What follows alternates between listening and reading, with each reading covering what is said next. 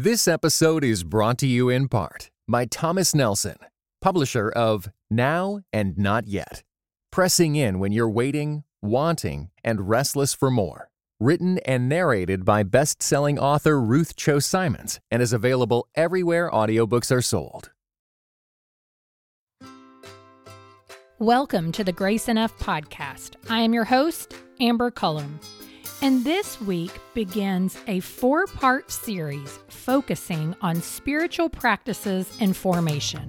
This week on Instagram, I asked you to share the first thing that pops in your mind when you hear spiritual practices. Some of your responses included praying, Bible reading, Sabbath, solitude, meditation, quiet, things to help you slow down and mentally focus on your faith. But there were two responses that really stood out to me. The first one, I need time. The second one, for a disciplined person and how much I fail at those. Today's guest, Sharon Garlough Brown, speaks tenderly and gracefully to those responses, while reminding us that we often have spiritual practices in place that we don't realize for the very reason of they've become habits, good, healthy habits. This conversation is one you will want to save because it's like your own personal spiritual direction session. I was first introduced to Sharon through her book, Sensible Shoes, which is book one of a four-part series which shares the journey of four strangers as they embark together on a journey of spiritual formation. I'm giving away one set of the Sensible Shoes series and an accompanying journal. You can enter the giveaway at graceenoughpodcast.com/sensibleshoes through Monday, November 22nd, 2020. Now, join me for this life-giving conversation with Sharon Garlough Brown. Good afternoon, Sharon, and welcome to the Grace Enough podcast. Thank you, Amber. It's a gift and a privilege to be with you and your listeners today. Yeah, well, I had shared with you earlier that your writing and your podcast are both things that I enjoy, and we're going to talk about those a little bit today. But as we jump in, I'd love to have my guests introduce themselves, tell everybody a little bit about what you do on a day-to-day basis, and tell us a little about your family. Thanks, Amber. I am currently in the, this kind of COVID season, pandemic. Things changed pretty radically for us back in 2020. Up until then, I was doing a lot of traveling and retreat facilitating and speaking at events. I get to do that online from the comfort of my own chair now, and there is some benefit to that. I'm not complaining about not having to navigate airports. So that's been a joy to be able to connect with people around the world for retreat. I also am a writer, as you said, and I'm an author with InterVarsity Press. I write spiritual formation novels and have just completed writing book number 7. And this one is a particular joy to me because I got to co-write it with our son, David, who pandemic shifted some things for him. He ended up being home with us and we were able to write a book together. So that was a real joy. That one releases in April. Oh, so exciting. Yeah. My husband, Jack, and I were in pastoral ministry for many years together. I retired from that in 2016 to say yes to more writing, speaking, and I also serve as a spiritual director. Well, and so is David your only child? He is our one and only. He was born in Glasgow, Scotland. Oh, when we were fun. Serving a church over there. Yeah, years ago. And now how old is he? 25. Ah, so yes. That's another blessing, as I've heard from some parents, is having their older kids back home for a season that just was unexpected. And, you think you want that empty nest life so badly, but then you also miss them when they're gone. So, it's been such a gift. I'm not a word of complaint from me. That's awesome. Such a gift. Yeah. I love it. Now, does he live near you, in the regular life, shall I say? I don't even know how to talk about pre-post pandemic anymore. Right. Pre-pandemic, yes, about 20 minutes away. Awesome. Yeah. Well, today we're going to talk a little bit about spiritual disciplines. And like you said, you're a spiritual director and retreat leader and so many other things. And so what I have heard more often than not is Christians just don't really have a great understanding of spiritual disciplines. And if they do know something about it, maybe they don't place a high value on practicing said disciplines. And so what are spiritual disciplines, first of all? And, you know, how do they impact our daily walk with Christ? Mm-hmm. Yeah, great question. And I think, Amber, often when we hear the phrase spiritual discipline, there's some guilt or duty or obligation attached to it. Oh, those are the things I should be doing if I'm really faithful. It also can conjure imagery of legalism or yoke or drudgery. So the first thing that I want to do is I want to recast spiritual disciplines or spiritual practices or rhythms, however you want to refer to them, as ways to be awake and attentive to the presence of God. These are ways to practice receiving the love of God, resting in the love of God, and then responding to the love of God. And we often get that rhythm backwards in our life with Christ. We start with the doing, the faithful responding, and don't spend nearly the time that God invites us to spend practicing receiving this unconditional, steadfast, personal love for us. And so spiritual practices can enlarge our capacity to say yes to the love which loved us first. I love that description. Well, talk to me a little bit about spiritual practices. Are they expressed in the language of the Bible? You know, are they biblical concepts? Like you said, I think sometimes we hear discipline, and that's probably a lot of why we hear more practices and rhythms now, but how are they expressed in God's word?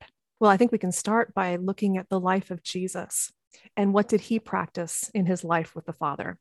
So we see him praying. We see him retreating to pray. We see him practicing silence and solitude. We see him practicing community worship. We see him reading the word, meditating on the word. We hear him lament. We watch him celebrate. We see him serve and sacrifice and submit.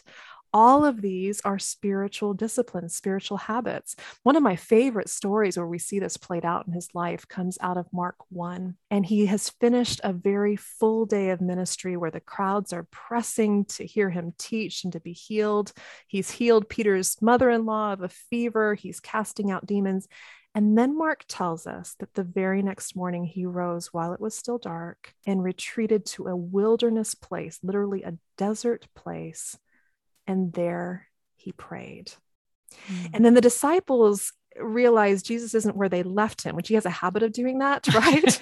But, you know, they wake and Jesus isn't there. And they track him down in the wilderness. So it's kind of humorous to think about, you know, they don't have a GPS, they don't have phones, they don't have flashlights, but they track him down in this desolate place. And what they say to him, Amber, is everyone's looking for you. And I hear this as a temptation.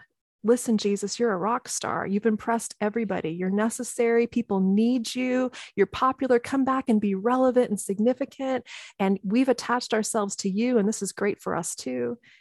And Jesus is able, because he has retreated to listen to the Father, and because he will only say and do what the Father asks him to do. And because he has spent time in that practice of silence and solitude, he's able to respond with discernment, also a spiritual practice that says, this is not what I'm called to do. I'm called to go onward. And this is the practice again of disciplines that when we retreat, when we practice unplugging, and those are fasting disciplines, that's a spiritual discipline. So I'm fasting from the noise. I'm fasting from the crowd. I'm saying yes to being with God and listening to God. Then I am set free to respond to the potential hook to my ego. Oh, you're relevant. You're important. Everybody needs you. Won't you come and be significant? And having spent time with God, we're free then to say, that's not what the Father has asked me to do, without fear of hurting people's feelings or disappointing. And that's why spiritual disciplines are so crucial, because they free us up to say yes to what God has asked us to do.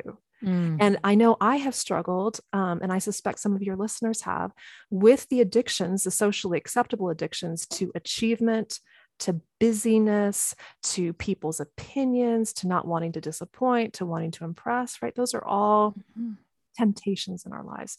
But the model of Jesus is he knows how to retreat in order to engage. It's all done from a posture of freedom. I love that about him.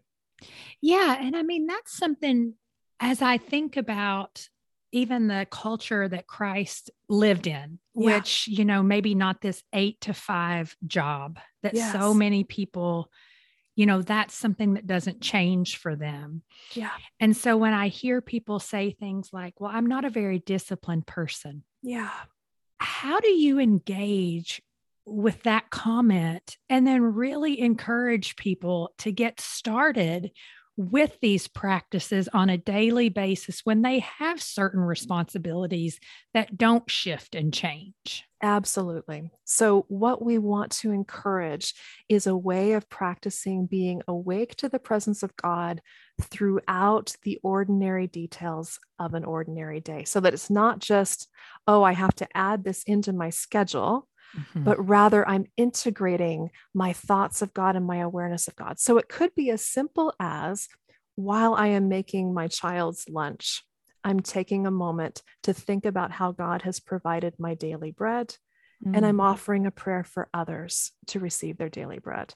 When I had a directee working with spiritual direction. She was an emergency room, intensive care nurse.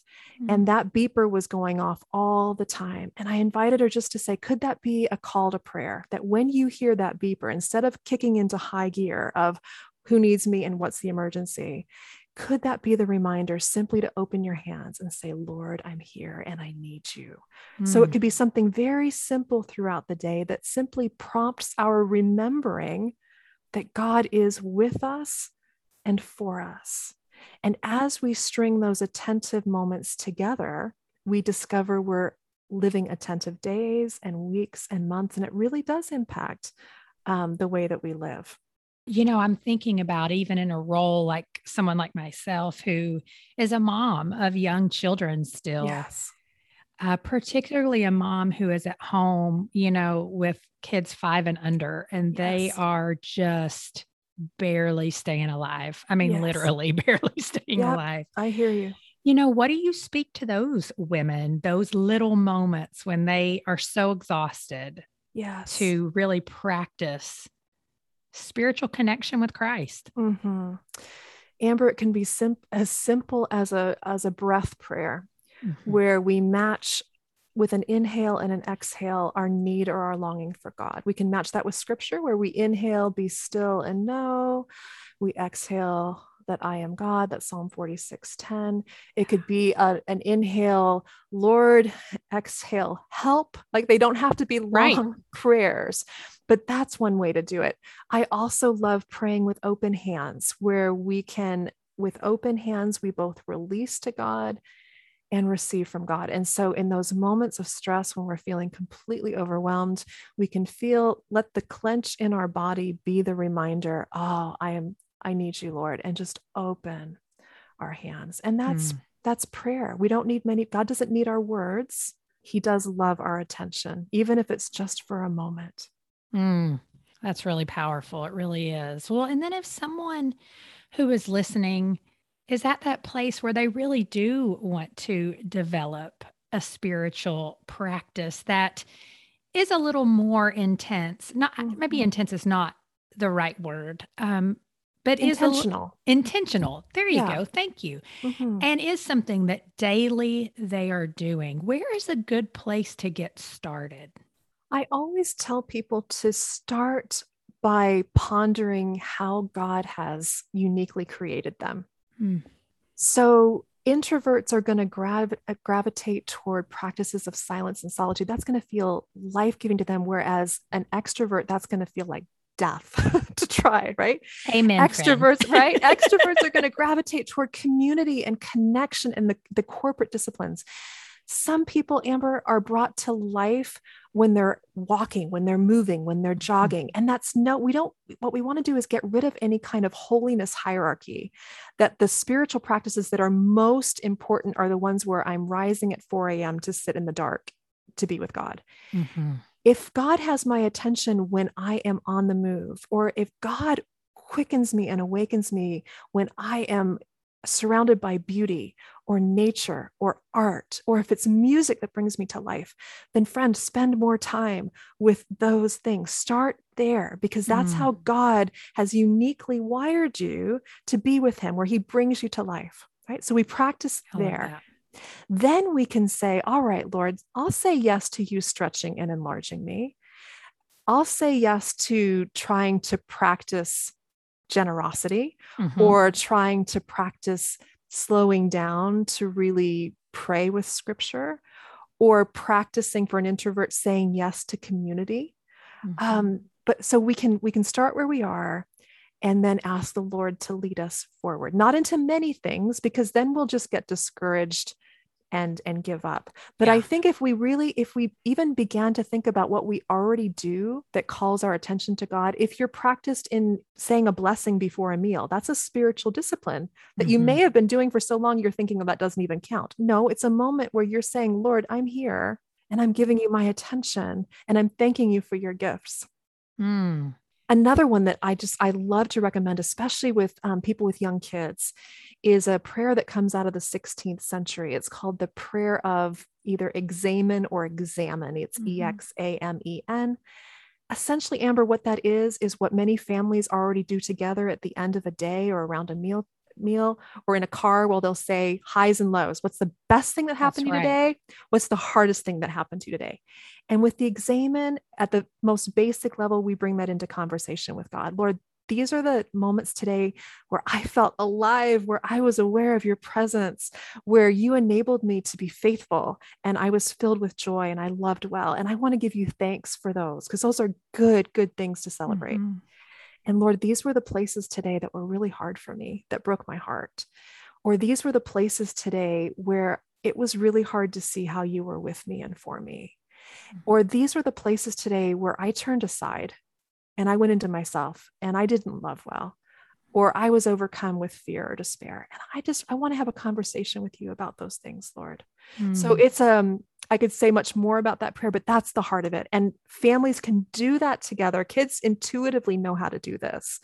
I love that you put that in the perspective, because we do that around our table. Do you? Yeah. We do. Yeah. High, low, what you're thankful for. And then they also will do you have a question for anyone at the table? But I love that. I've never taken that practice and really thought about how it's like the prayer. I can't say it correctly either. It's okay. Examine. Yeah. Because I've also listened to different podcasts and sermons about that and tried to start doing that when I lay down to sleep at night. And so I love how similar that is and how you can work different aspects into it and help your kids to see that this is a time of connection with God, not just sharing your high and low of it. Yes. As wonderful as that is, as a family, it brings it to another layer of God is part of our family. Our family is part of God's heart. Let's bring God into the conversation here. Oh, I love, love, love that. Well, like you said earlier, really spiritual practices, they're not a to-do list. They're not a yoke. And we are so tempted to just make everything a to-do list, right? We are. I think maybe we want the control of crossing something off. Yes. And then somehow we get mad at God that he's the one who gave us the to-do list. Right? And I'm like, wait, we've done that to ourselves. Yes. But how do you direct people away from that temptation to make these practices into a checklist and toward an opportunity to really commune with God on really a moment by moment basis? I think we begin by confessing that it's a temptation and bringing God into that conversation. Lord, I can read the scripture because I think it's what I'm supposed to do, or I'm reading it for information or how to use it, rather than reading it for transformation and for encounter. And I see that temptation in myself, Lord, and I'm bringing that to you, and I'm asking for you to help me engage it in a different way. And part of that will take community import to right conversation in terms of how we're input, in terms of how we're approaching the word. I have a character who, she loves her to-do list. She loves to check her box with God because she feels good about herself when she's doing that. And the spiritual practices really disorient her as she begins to see that she's been using them kind of to avoid God. Whew. Yeah. Battle state. Ouch, right? Yeah. Is that one of the Sensible Shoes series characters? It is. My youngest one, Carissa. Okay. Yes. I'm like, wait a minute, which one is that in my brain? See, all of you would really enjoy the Sensible Shoes series, which, you know, we'll shout out some of the books towards the end, but that is, you know, particularly a series that has helped me a lot with spiritual practices and just seeing myself in some of those characters, which, I think every author probably loves to hear, you know, that's why you write those characters. And so thank you for those, but thank you.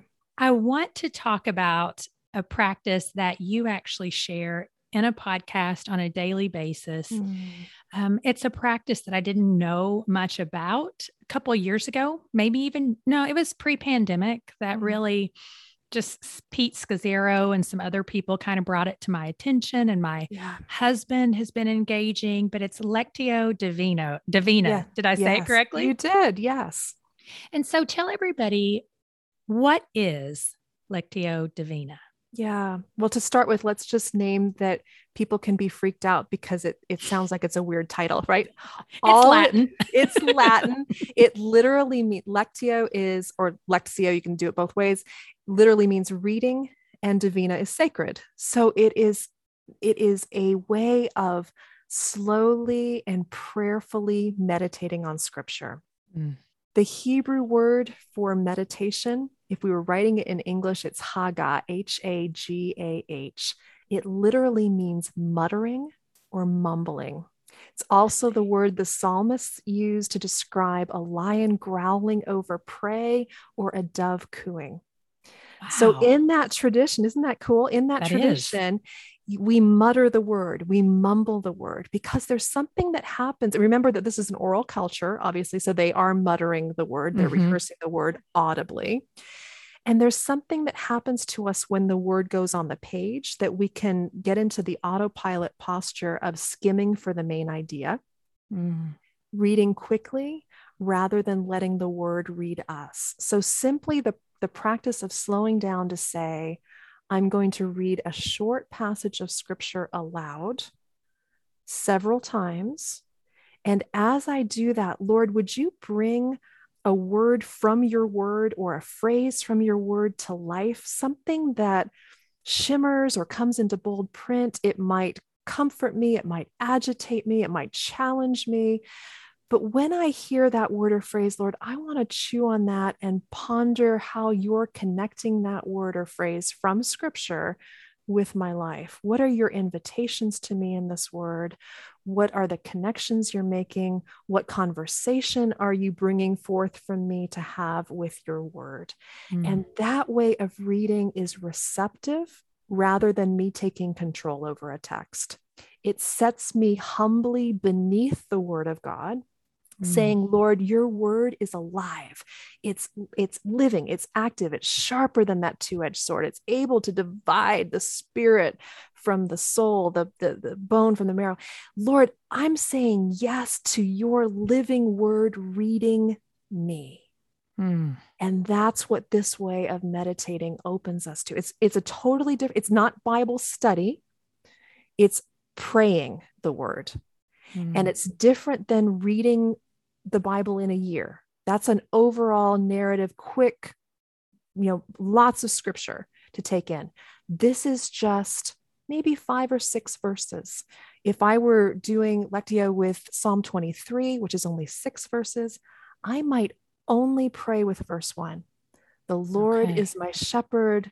I shall not want, because there's so much there that could stir me to prayer. I might only do that. And so it's a slow and prayerful saying yes to, Lord, read me through your word. And so if someone says, okay, I want to wake up tomorrow morning and I want to begin doing this. Yeah. I mean, you kind of described that you read it multiple times, but what does that practice look like for you? Yeah.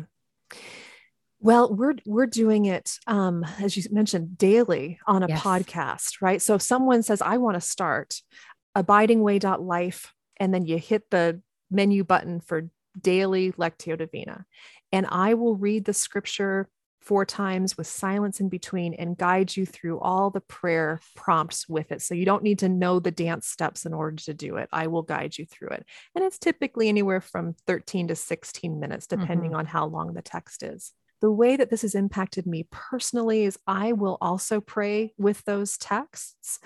I was someone who, and this is an occupational hazard for those in ministry, I often got into the bad habit of reading God's word in order to teach God's word, rather than reading God's word in order to be formed by God's word, right? To be formed by the Spirit. So Lectio for me, when I first was introduced to it and when it actually landed with me, it changed the way that it changed my whole posture about reading God's word. Now, after that time of prayer, Amber, I often will then seamlessly go into a time of study, because the word or phrase that caught my attention, I might say, okay, now I want to dig at whether it's Hebrew, Old Testament, Greek, New Testament. What is that word? Why I wonder what's behind that word. What's the meaning of the original? Where else might it be used? So I could then spin off with my journal in terms of what did the Lord bring to life as I prayed, and what other connections is he making as I actually do some digging, some more study of that word or phrase. When I think about practices like this one, silence and solitude, you know, the various prayers, you know, a few that we talked about earlier. Yeah. I know from personal experience and from speaking to other people that we want this quote unquote feeling immediately of like closeness to God. Like, well, I didn't feel him, or I'm not doing that. So what would you say to people who feel that way and want to just give up or abandon the practice instead of, you know, giving yourself a little bit of time? That's such a great question. And again, it's the awareness of that's my temptation. If I'm not being energized by the feelings of God, then I'm tempted to persevere. And the gift, the grace of God, there are seasons in our lives where he will remove the felt sense of his presence because we've become addicted to it. We define whether we're faithful by whether or not we felt God, right? Ooh. And so he will shut that down. He will prune that from us so that we are dependent on God rather than the gifts of God or the felt sense of God. And so that also is a possibility. And it's good to have someone who's alongside us, encouraging us in these practices, whether it's a friend or a spiritual director or a pastor or a teacher, but someone who's alongside to help us notice and name those temptations. Oh, you're ministering to me right now. Are we in this together? That's right. We are definitely in this together. Well, yes. And I know, I mean, I really can share from personal experience, and then just as many conversations that I have, when I see the resistance sometimes for, you know, dear brothers and sisters in Christ, that resistance to even try something new, I know where that's coming from. Yes. Maybe not on every single point, but I know it because I have felt the resistance myself. And so that's a really excellent way, you know, of describing it as really it's a temptation, and we can really press in and persevere with Christ. And so as we begin to close out here, well, first of all, I want to just ask you, you've written several different series, the book that's getting ready to come out with your son. Am I correct in saying that it's the third part of a series? It is. Yes. And what is that series called, and kind of what's the focus of it?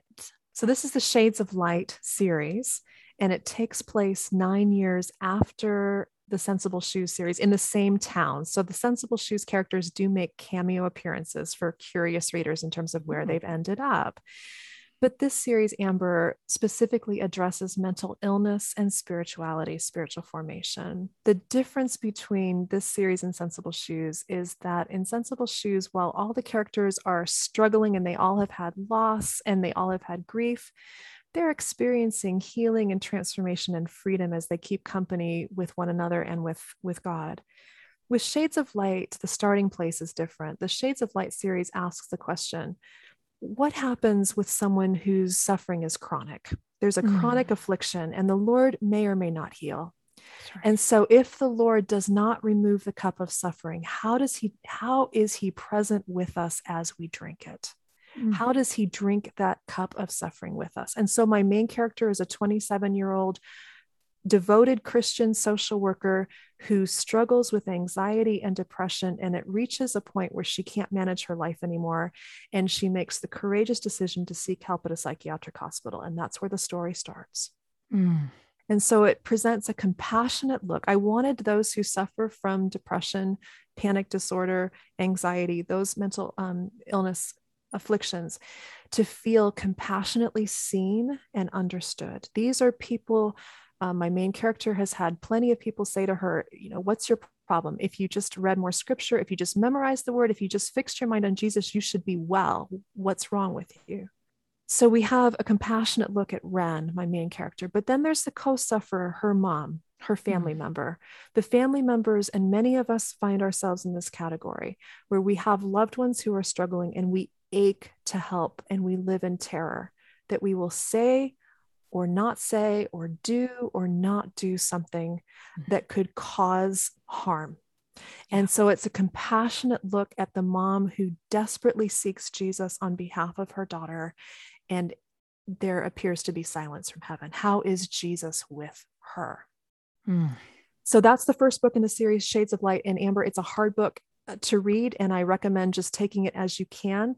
It's the first book I've ever written where someone has said to me, Sharon, I can't read it because I am Wren and I'm too close to it, but I'm telling everybody I know to read it so they understand what it feels like to be me. Right. Wow.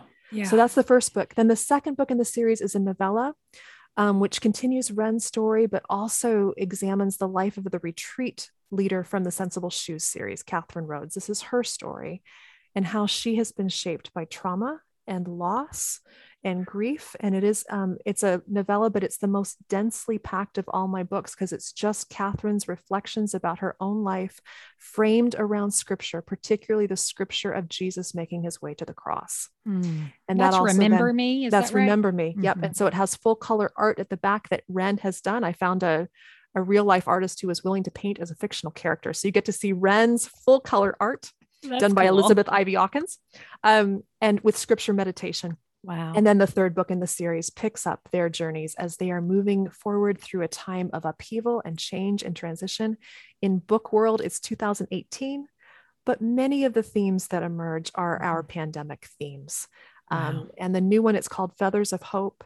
And it really is a hopeful book, even as it's messy with regard to interpersonal conflict and how do we love one another well in the midst of conflict and confrontation. And that one releases in April. Wow. Sharon, oh, I can't wait. Oh, thank you. Well, last question here. Why do you think that we as a church as a whole, not everyone, but just as a whole, have pushed back so much on some spiritual disciplines, things from our desert fathers? You know exactly what I'm talking about. Why do you think that we have pushed back on some of that? And what do you think personally, like how have spiritual disciplines really impacted you? Such a great question. I come out of the Protestant evangelical tradition. And these were not part of what I learned, right? It wasn't what I experienced. I had a very narrow view of what quote unquote quiet time looked like or what worship was. And so when I first began to learn some of these practices, and I learned them, was first introduced to them as a pretty young Christian, actually, by Richard Foster, but they didn't land with me, Amber, because I was such a perfectionist and I still had so much ego attached to what I achieved in the kingdom that it did land in that to-do category. Well, I should be doing more in order to be more faithful. I wasn't fully converted to grace and I wasn't at rest in the love of God. So they weren't necessarily helpful for me at 22, 23, 24. Yeah. It wasn't until I was in my 30s that they came around again. And I realized that these were ways of prayer, and I use prayer very broadly as a posture. Our life toward God is our prayer.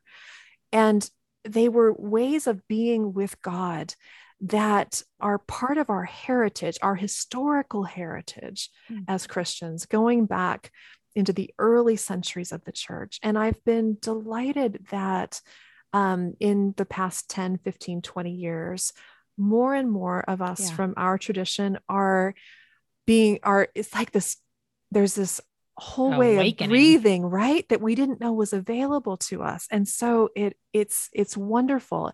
Even as I affirm, one of my characters, Carissa, has an orthodoxy detector, and she's not sure any of these practices land in her orthodoxy box. And so I want to affirm the discomfort of that while also affirming what Paul says to us in 1 Corinthians and also in Romans about our Christian freedom, that we are able to say, you know, he was navigating the conflict between, are you allowed to eat meat that's sacrificed to idols, right?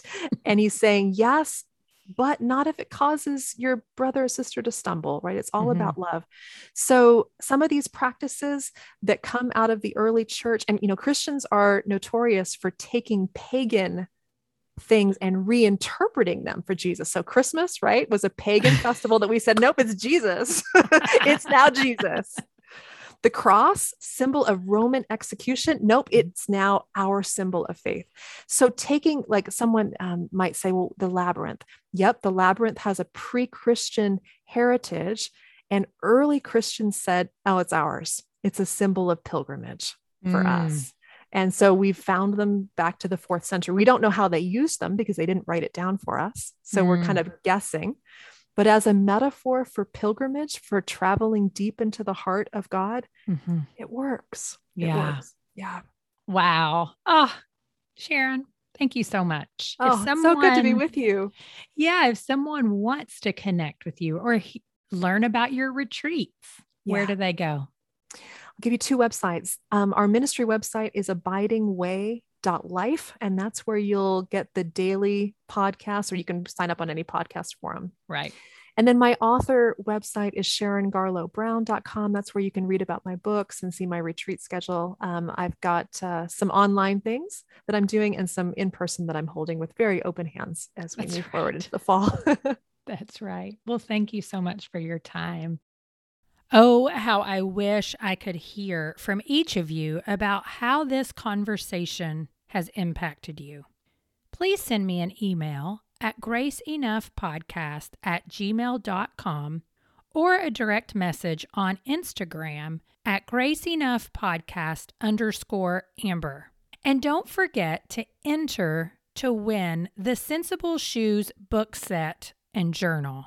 You can do that at graceenoughpodcast.com/sensibleshoes by Monday, November 22nd, 2021. The winner will be announced on Tuesday, the 23rd. Thank you for listening to the Grace Enough Podcast. Tune in next time. This episode was brought to you in part by the Lord of Spirits podcast. Many Christians yearn to break free of the influence of secular materialism and to understand the union of the seen and unseen worlds as made by God. What is the spiritual world like? Tune in wherever you get your podcasts.